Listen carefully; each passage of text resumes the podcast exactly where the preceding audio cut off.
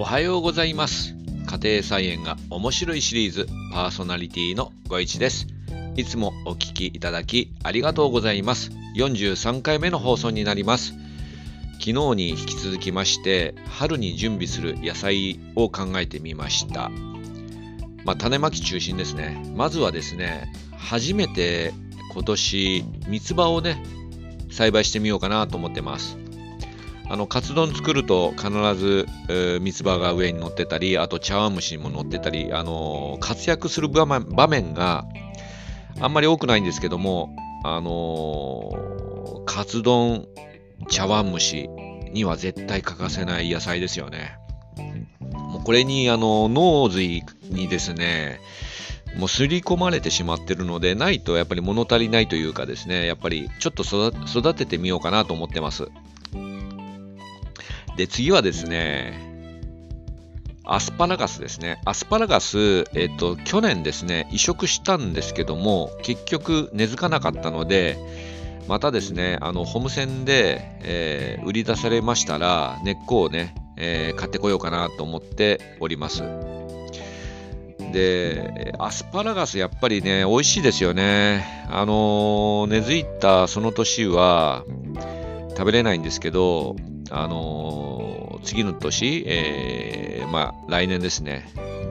に、あのー、収穫開始というような感じですね。ちょっと、アスパラガスは長丁場ですね。なので、え、っと、しっかりですね、えー、なんて言うんですかね、あの葉っぱがね、長くなってきますので、上に上に伸びてきますので、それをちゃんと管理しないと、すごい、あのー、なんていうのかな、鬱陶しくなんですよね、あの葉っぱが、あのー、すごく えー、だらんってなってくるので、で、紐とかであの囲ったりするんですけども、えー、ともかくですね、アスパラガスは、あのー、うまく整理してあげないと、歩くのにも困難になるので、えー、ちゃんと整理しなきゃいけないということで、え、畑の端の方にね、植えようと思って、去年もやったんですけど、そこ、あの、あまり日陰というかですね、日当たりが良くなくて、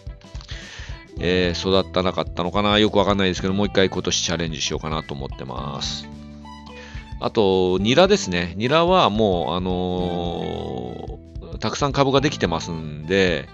えー、これをですね、あの増やしていきたいなと思います。あの初めて栽培する方は種まきしてですね、栽培していただきたいんですけども、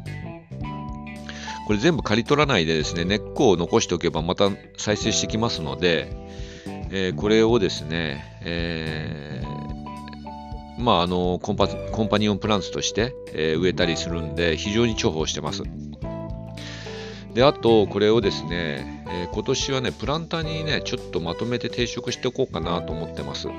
で、株分けして、どんどん増やすような感じで、えー、やっていこうかなと思ってます。あとは、20日大根。これはもう定番ですけども、20日大根を、えー、不織布かけておいてですね、えー、育てていって、えー、まあ、春先から収穫できるようにしたいなと思ってます。あと、ほうれん草は、あの冬でも育つので、えしっかり育てようかなと思ってます。あとはパセリですね。パセリも春先にあの種まきするとですね、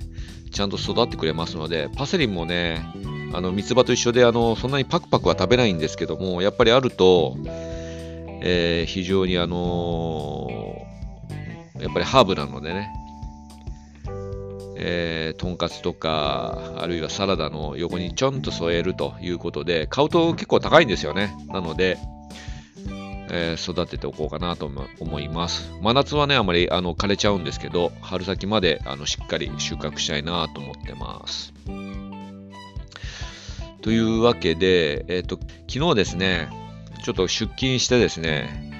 えー、っと、出勤して、その通勤してる間に何話そうかなと思ってましたが、やっぱり、あのー、春に何植えようかなっていうのを考えてて、